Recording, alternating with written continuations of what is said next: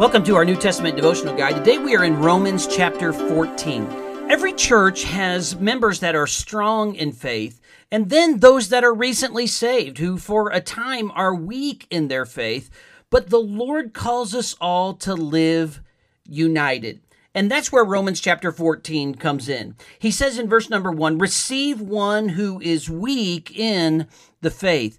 This is a weak brother who maybe have, has been saved out of sin and could struggle in areas where a stronger believer maybe has moved on. He's going to mention food in verse number two. He's going to mention days in verse number five. They're holding on to things, or there are certain things that they hold on to. And so Paul gives a couple of clear messages for all of us. First off, we as believers are to receive the one who is weak. We find this in the first 13 verses. We are not to despise or not to judge them, as verse number three and four reminds us. God received them, and so should we. Notice what he says at the end of verse number three God has received him.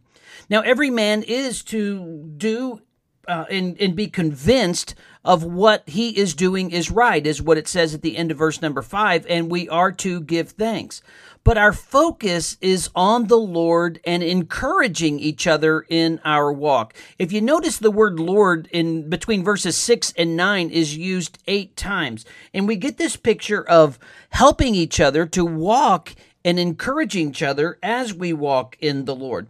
Verse 7 says, No one lives to himself, no one dies to himself. If we live, we live to the Lord, and we're seeking to be an encouragement to others. And if we die, we die to the Lord. Whether we live or die, we are the Lord's. And then he reminds them that this uh, judgment ultimately on all of these areas that may be gray areas is from the Lord. Notice verse number 10. Why do you judge your brother? Why do you show contempt for your brother? We shall all stand before the judgment seat of Christ. And he reckons this again in verse number 12 that each of us shall give an account of himself to God.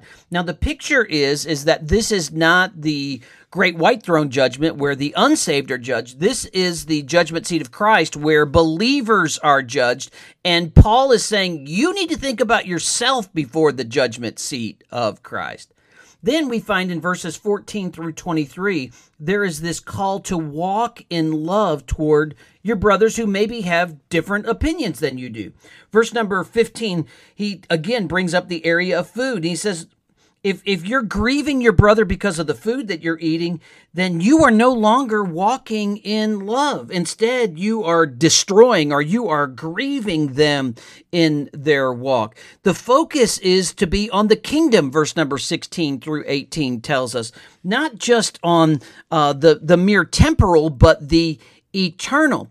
Instead, we are to help each other grow. Notice in verse number 19, let us pursue the things which make for peace and the things which one may be or one may edify another. We're to focus on those kinds of things. Again, food and drink become issues in verses 20 and 21. And then Paul drives it home and says, in whatever you do, in verse 22 and 23, that you are to make sure and do that in faith for whatever is not from faith is sin.